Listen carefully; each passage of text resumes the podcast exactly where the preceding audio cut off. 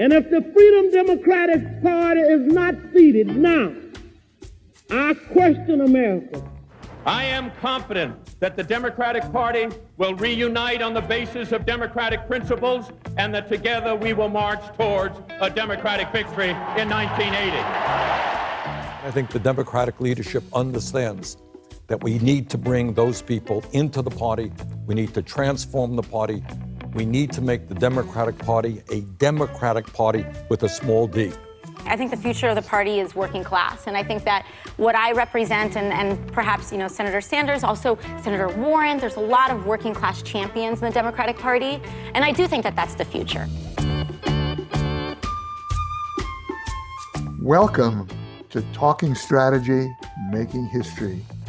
I'm Dick Flacks, activist, retired professor of sociology, and a really old guy. And I'm Daraka Larimore Hall a slightly less old guy, and also an activist and political strategist. And on this season on Talking Strategy Making History, we're going to be talking about one of the big questions for progressive strategy here in the United States in what we're calling a hitchhiker's guide to the Democratic Party. Today, we've got a real uh, privilege, and that is uh, having a conversation with Jonathan Smucker. Jonathan is a very experienced, if still on the young side, uh, organizer. And uh, it is that work that he's doing, particularly now, that prompted us to reach out to him to see if we could learn a lot more about this work as we proceed. I, uh, Jonathan uh, is author of a book that um, has gotten a lot of attention and a lot of praise from people whose praise you want if you're a progressive activist. Uh, the name of the book is hegemony how to.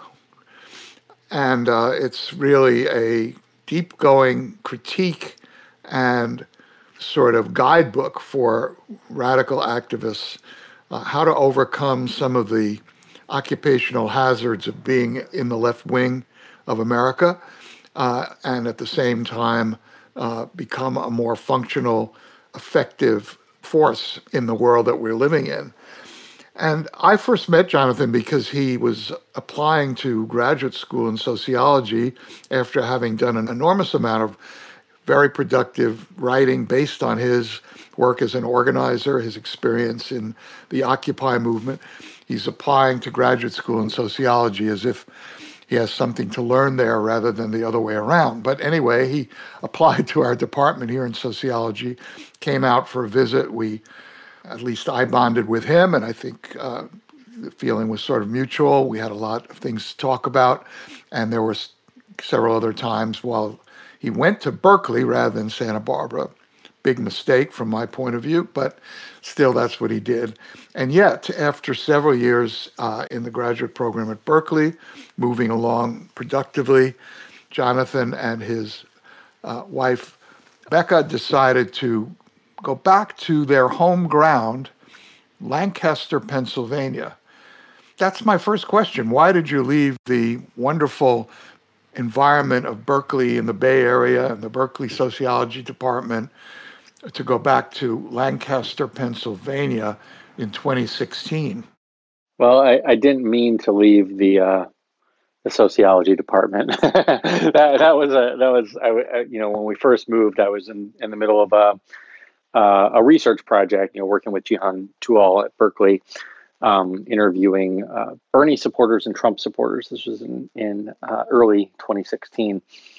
But, you know, intentionally, we we did move back while we were, you know, while I was still enrolled, and then kind of uh, politics, the political situation caught me in a way that I ended up taking what was meant to be a two-year professional leave uh, from my sociology program, and now is a four-year uh, leave, but is coming to an end now. But I, I, did have the intention of moving back. So did Becca. We're both from Lancaster County, Pennsylvania. I grew up in in the county, and I grew up conservative, working class, rural, uh, very religious, very sheltered. And Becca grew up in the city, uh, a bit more more liberal. Uh, we both grew up Mennonites a lot of Mennonite and Amish in, in the area. But we knew we wanted to, to move back to organize eventually. We weren't sure when. Um, and when I was done with my coursework and had, you know, funding in through a, a research program uh, set up in a way that allowed us to to move back earlier than we anticipated, with the hope of eventually uh, engaging in organizing there. So I was in my grad program. I was also directing an organization called Beyond the Choir. We did a lot of strategy partnerships with organizations like Working Families Party, and uh, we helped in 2015 and 2016. We were working with a emerging group called All of Us, and we were working with the, the Sunrise Movement. It didn't exist yet, but it was in formation in what they call a DNA process and uh, you know we were working basically strategic advising. We were working with them and understanding the the unfolding political realignment process that's underway and how political narrative works. So very practical tools in terms of uh, framing messaging, but with an understanding of the political realignment processes that are happening. I was doing that. Uh, Becca was actually very involved in the formation of the Sunrise Movement. She was working for 350 at the time uh, national organization. So we are both involved with national organizing, but we moved back home. We didn't really get involved in local stuff, even though we, we knew we wanted to at some point. Um, we didn't know what that would look like. And, and just let me say one more word about that before I say how we got involved in the local work. Uh, part of our analysis was, you know, somebody like me who grew up working class, rural, conservative, religious, sheltered, uh, I am, you know, statistically unlikely to be to have spent my life kind of submerged in the American left. But through kind of a series of accidents, I was politicized by racism at my high school, and then uh, relatedly became interested in the global economy. And you know, by the time I was 16, 17, was fully politicized and um, going to protest around the death penalty in Mumia Abu Jamal in Philadelphia when I was in high school um, and then started organizing at my high school and left home by the time I was 17 and and you know kind of didn't look back um, not, really though. I, I did look back a lot and you know as I became submerged in and really submerged in the weak and fragmented American left that I found in the mid 90s I found my home. I found you know community belonging I felt like I had found this beloved community that I longed for when I had become politicized in Lancaster, but didn't really have peers, let alone mentors.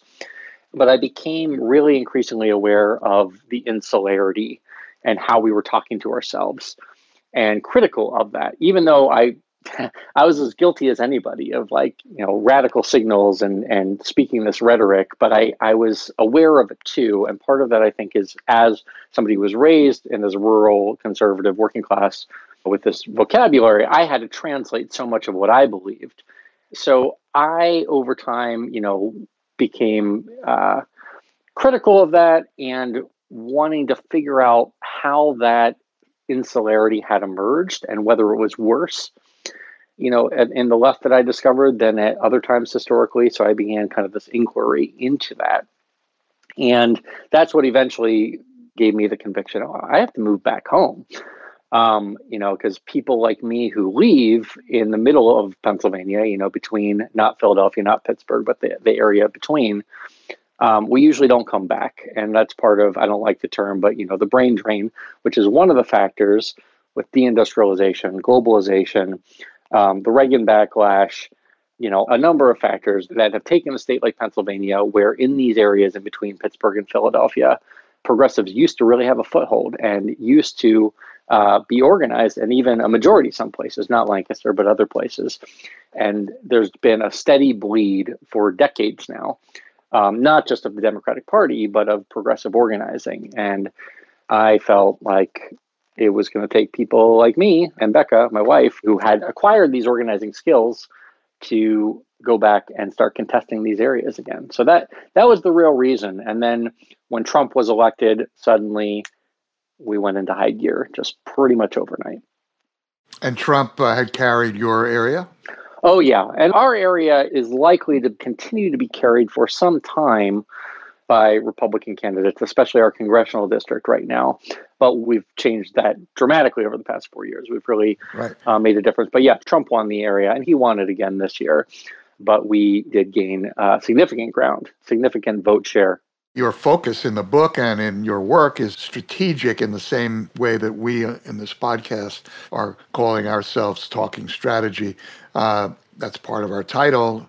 It's very much in the same spirit of what we're trying to accomplish in these conversations, so that you know a real connection emotionally and intellectually that we have. So you decide you're going to organize locally. But what I think we'd like to do is get into let's say, the nitty gritty of what that meant. What was it that you thought you could be doing? And what did you begin to implement? Yeah, and also I meant to say at the beginning of the first question that uh, thanks for having me on.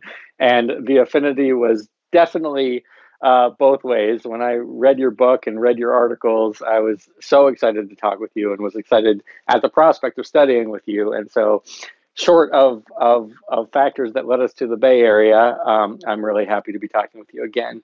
Um, so, what did we think we could accomplish? Well, I'd done a little bit of a practice run. I moved back for a couple of years um, back at the start of the Iraq War and had done organizing and built up uh, the Lancaster Coalition for Peace and Justice with some other folks. And that wasn't as popular a moment as as the moment we've been in for the past four years. No, nowhere close. But it showed me that a lot more was possible in these areas than what most people thought. People really write off these areas. Democrats, radicals, like all sorts of people on the left really write off these areas. And so I had had a taste of that. And I've been organizing in lots of different formations, national moments like Occupy Wall Street and like the global justice movement, but then just community organizing um, on lots of issues over the years. And you know, basically, some of us had formed. You might call it a political tendency over the past few years, and that includes some of the early leadership of the Sunrise Movement, this group, all of us, some of which now are senior leaders at Justice Democrats, um, and some other folks, where we were just looking at the moment we're in, and had an analysis that basically there was emerging popular rebellion against the whole political leadership of the country, and that we were living in what amounts to a crisis of legitimacy, that uh, or a crisis of authority, where political authority had lost, you know, credibility with a critical threshold of the population, and you know, in our book, that threshold was probably crossed somewhere in the second half of the George W. Bush administration. But a feature of these crises of authority is that the political class is, is usually the last to get the memo because part of the reason you enter a crisis is because the political class becomes so insular, right? They've become, because of the crisis of inequality, that is just the underlying crisis in our society. The people at the top are, are cut off increasingly from everyday working people. And that's not just on the right. In fact, the right, in some ways, has gotten better than the left at this faux populist language that's supposed to connect with everyday working people, right? Even though the substance of it is totally terrible. But the Democrat, you look at the left, not just the Democratic Party, but also the leadership of a lot of movements and nonprofit organizations has become functionally kind of not the 1% often, some of it is, right? But like the top 10%, people with educational privilege in a time where over 40 years, the top 10% has become more and more cut off from the bottom 80 to 90%. So that's kind of the way we saw the world. And that in a crisis of authority, what happens is there's room for challengers to emerge and to, you know, basically the populist rhetoric structure of speak articulate the people and the interests of the people as opposed to the corrupt establishment and the elites. So we saw this coming and saw the Tea Party as, you know, in some ways, Obama, I think people miss this about Obama, that Obama's campaign in some ways was the first wave of that insurgency in terms of how he campaigned against George W. Bush, and particularly with the Iraq War and disillusionment over it. Uh, but then, you know, unfortunately for a lot of the world, Obama then, you know, immediately went to govern from the center and to try to kind of ingratiate himself to the power players. Um, I think that was the Achilles heel of his administration, right? But then the Tea Party comes as the movement form on the right, and then Occupy Wall Street. And then in 2016, you really have the campaigns of Donald Trump on the one hand and Bernie Sanders on the other hand, as you know, articulating new premises that are diametrically opposed, right? When you're in the political establishment, they look a lot alike. You're like, oh, Bernie and Trump, they're like, you know, they're both these aggressive, blah, blah, blah. And it's like they look a lot alike because both are a challenge to the establishments of different parties, but they mean so much different things. So that is our theoretical background that we had. And we believed that we could, you know, there was a lot of tactical know how involved in that too. It wasn't just theory. We knew how to organize people, we knew how to plug people in, we knew how to do all that stuff. So we kind of had a DNA of how to organize locally um, ready to go. And when Trump won, we set it into motion. You know, a couple of us who were polished organizers reached out to other leaders in the community that might not have had political organizing experience, but were recognized leaders, and we built up a leadership team and and we launched. And yeah, I, that sorry, that was probably a little bit more long-winded theory than what you were asking for. Well, let's get a little more uh, even nitty-grittier in that you identify leaders. You said they're not necessarily political leaders. How would you summarize what that means? Well, we knew the community. And like I said, I moved back for a time back in like 2003 to 2005. And so we had some relationships in the community. Um, some were leaders, as in people like Jess King, who later then ran for office, who you know ran a nonprofit that helped working class people to start small businesses. Right. Um, there were clergy members that we reached out to, and then there were there were leaders in the sense of uh, people that we knew knew how to do tactical stuff back from when we were organizing with the Lancaster Coalition for Peace and Justice. They had experience in that kind of activism. So those are the folks we reached out to. We called for an emergency community meeting. And my organization, Beyond the Choir, actually wrote a guide right after the election for how to do this kind of emergency community meeting. We worked with Working Families Party, and then other organizations like Move On adopted that model. And it was kind of like a pre indivisible guide where a lot of groups called for these emergency community meetings all over the country, and some of those became the groups later that carried out uh, ongoing work. And we used kind of that guide too. So we got 300 people at that first meeting, which for Lancaster at that time was like mind blowing for people. 400 at the next, 500 at the next. And soon we were turning out thousands, literally thousands for one, two, three thousand was the most we've ever turned out. Um, but if you know Lancaster County, that's like unheard of numbers, and that was for like the Muslim ban and um, and things like that. When Charlottesville happened, we we turned out a thousand people with 18 hours notice. What was the message that turned them out? What were they being called to respond to? Yeah, you know, this is a mix of tactical decisions, right? And so part of the message is that in addition to sociology, I've studied cognition and really you know that's a lot of my experience in addition to organizing is communications work in movements and so part of what you have to do is people have all these negative stereotypes around what is activism what is politics activism and politics are scary to people or unfamiliar let's say. Um, they haven't experienced it and there's all these stereotypes and the right has built these stereotypes the culture has built stereotypes where you know an activist is somebody unlike me. I don't people caring about an issue and them getting involved in that issue in between the person caring about the issue and their involvement is this roadblock that is a caricature of what an activist is. So some of this was just about communications then and reaching people in language that kind of disarmed them and that they could see themselves in. So we called it an emergency community meeting so it, it, looked to people when they saw the flyer and they saw the Facebook event like, oh, this is people like me who, like me, feel really bewildered by this man winning this election. Um, and we knew that people were going to want to come together with people to make sense of what just happened. And so we framed it in terms of a popular community response. Uh, we used familiar language, it wasn't scary.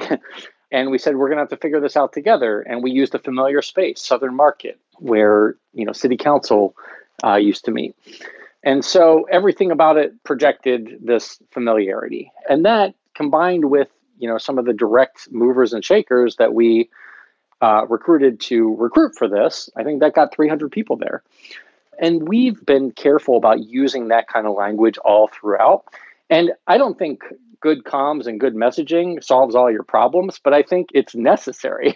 if you don't have it, you've got bigger problems. Right. And so it's kind of like one of those necessary but insufficient things. It was a big part of it. But then at that meeting, at that first meeting, we knew that we had to give people an experience that felt good, um, that they found community with each other, and they had some sense of, oh, we can make a difference together. You know, so we've kind of have this formula we've perfected for these mass meetings where people have time to talk with each other in small groups. But we also recognize that people want to understand the moment, and one role of leadership is to help people make sense of the moment. And so, you know, we had different people stand at the front of the room and say, you know, ask the questions, not purport to have all the answers, wrestle with the things together. But I think one difference between us and some of the Indivisible chapters, not to be putting anybody down because Indivisible has done amazing things, it's really important. But we right away on day one said, look, we're committed to figuring this out together, to mitigating the damage of a Trump administration. But we also know that we have to ask how somebody like him could have been elected. We have to ask ourselves hard questions. And we told a story about part of that was how everyday people were less and less involved. And that is no coincidence that in the same four decades, when big money and Wall Street and corporations consolidated their grip on our political system, were the same four decades where everyday people, because of the attacks on unions, because of deunionization, um, and just because of the rise of individualism and, and the, the decrease in political involvement, that that was not a coincidence. And we also talked specifically about the Democratic Party. We have to look at how the Democratic Party has failed to deliver for working people and has, you know, failed to fight visibly and vocally for working people in this period when, you know, has been bleeding out working class uh, voters we have to look at that and we need better candidates who are visibly and vocally fighting for working people. If we're going to bring back these disaffected voters and attract new younger voters, that's what we need. And we said that from day one. And you know, definitely some of the kind of vote blue no matter who folks didn't like that we said that. But when they saw that we started getting results, they went along with it too.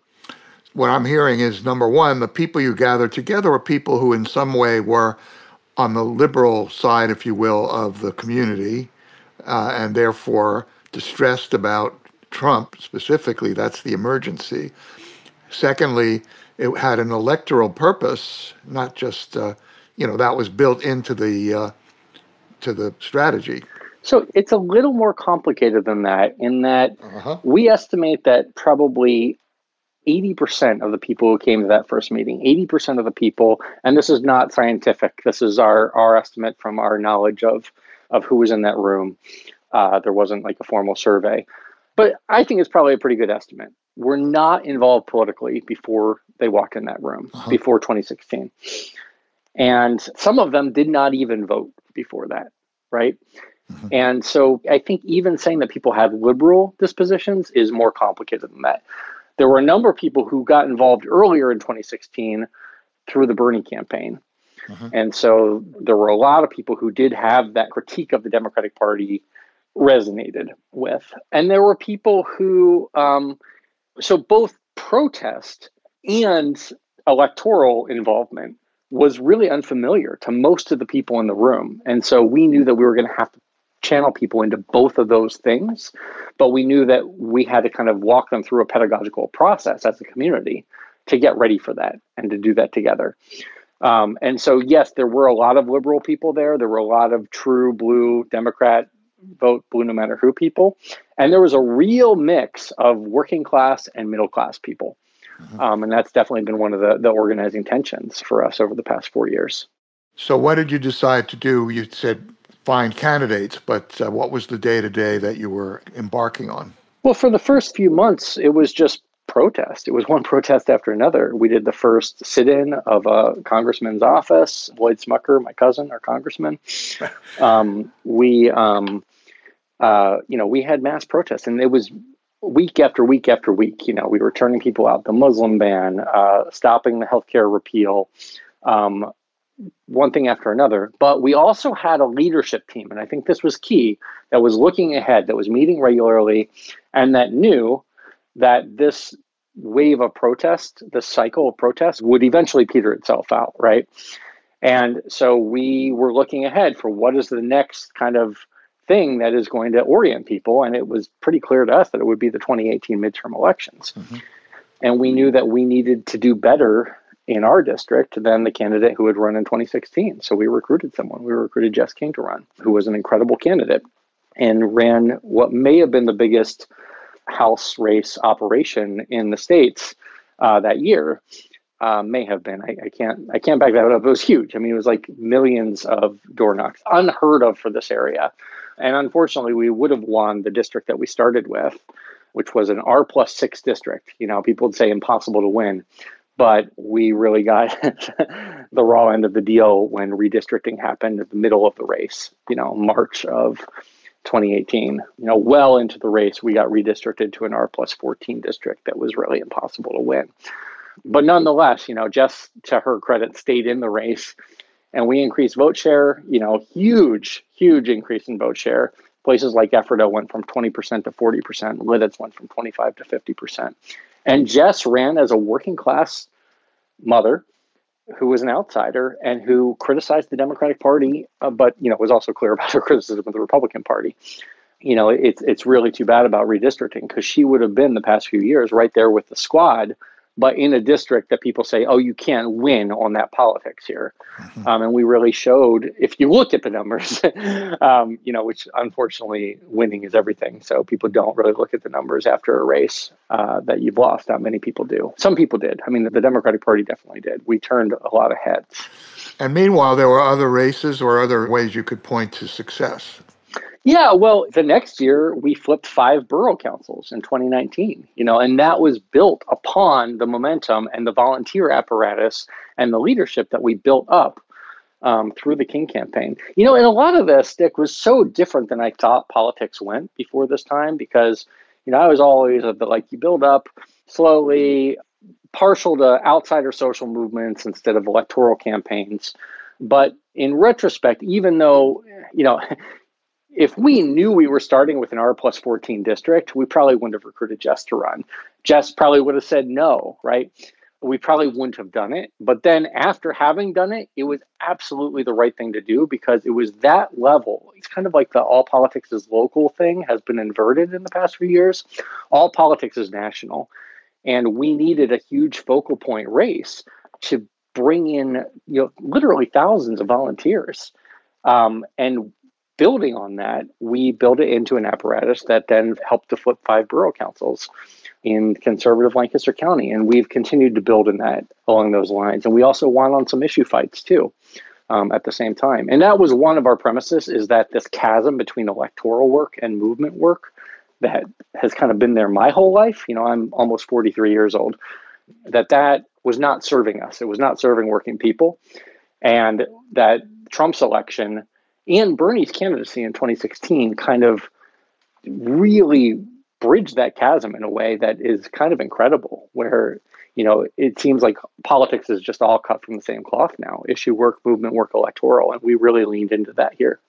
So what would be an example of an issue campaign and how that was organized? So um, here's one. Nothing like ones that we won right? But uh, geo group um, tried to privatize the prison reentry system here and it was a I don't know how much, maybe half a million dollar contract. It was a done deal with the county commissioners. And the way that they organized the process, they made it so that, you know, basically only Geo Group would be eligible for the bid, the way that the county commissioners organized the bid. And so the nonprofits that existed that had been doing this work, they were upset about it, but they weren't used to political fights. They you know that was outside of their experience. And so we worked with them and some other folks and you know organized people into a fight and basically got them to realize that like while the county commissioners were against us on this it wasn't their most important fight.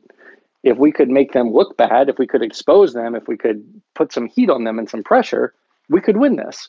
And we did.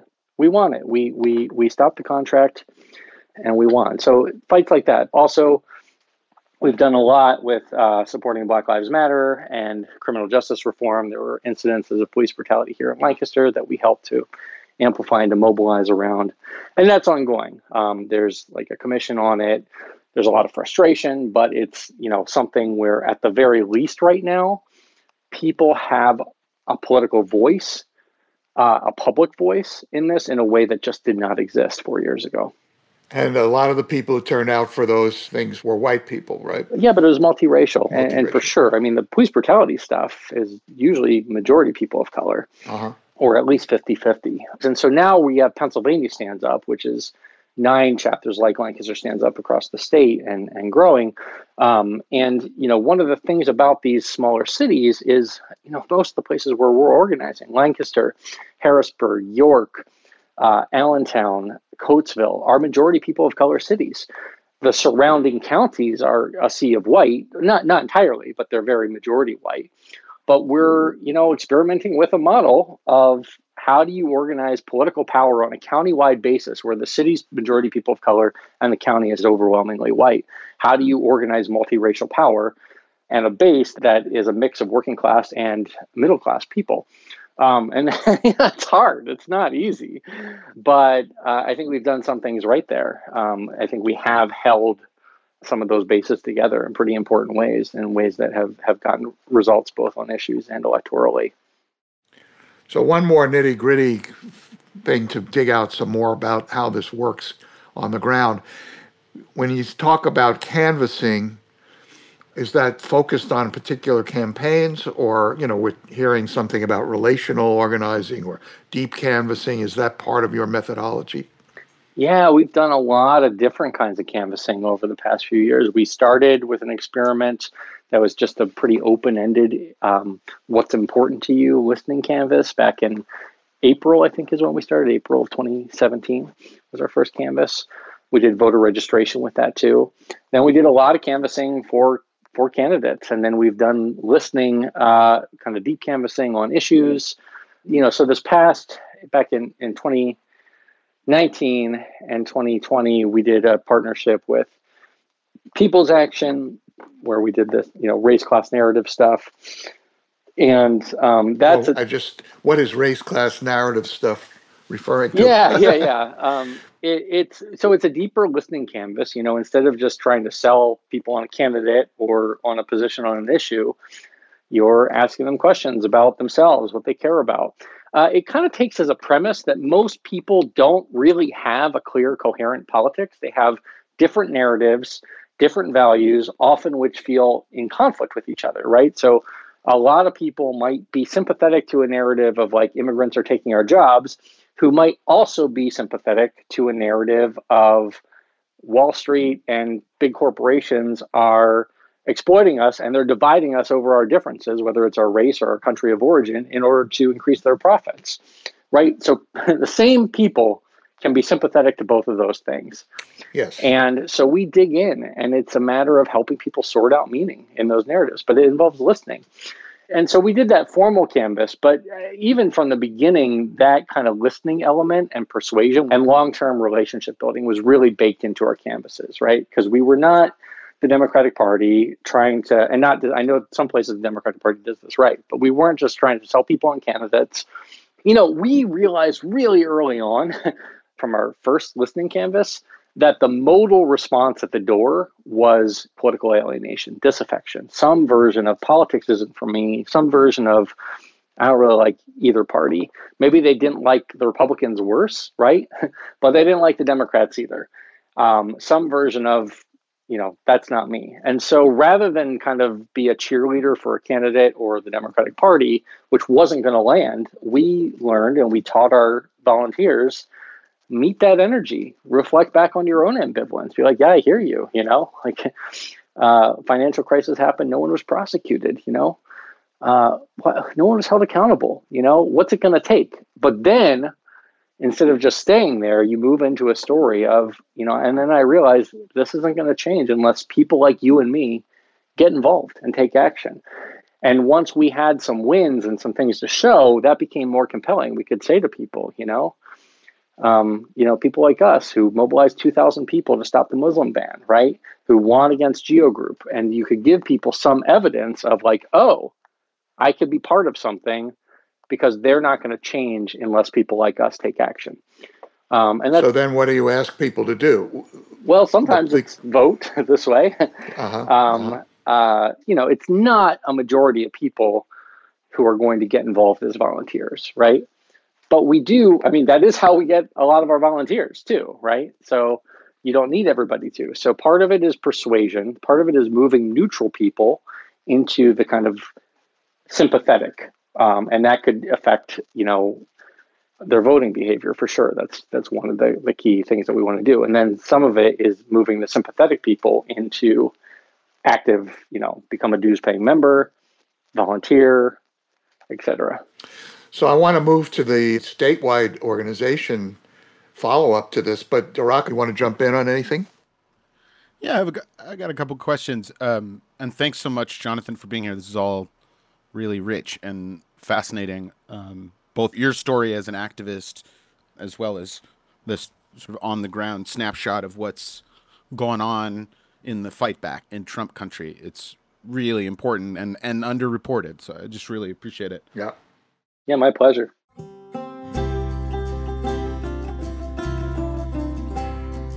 Thanks, friends, for listening to our conversation here on Talking Strategy Making History with Jonathan Smucker.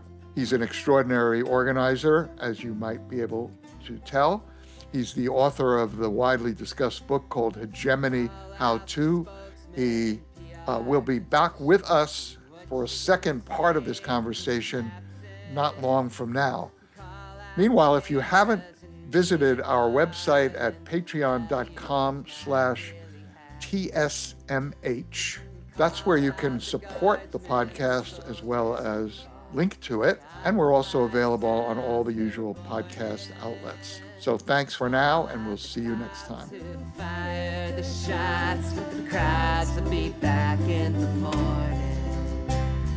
take to the streets now. This world's rearranged.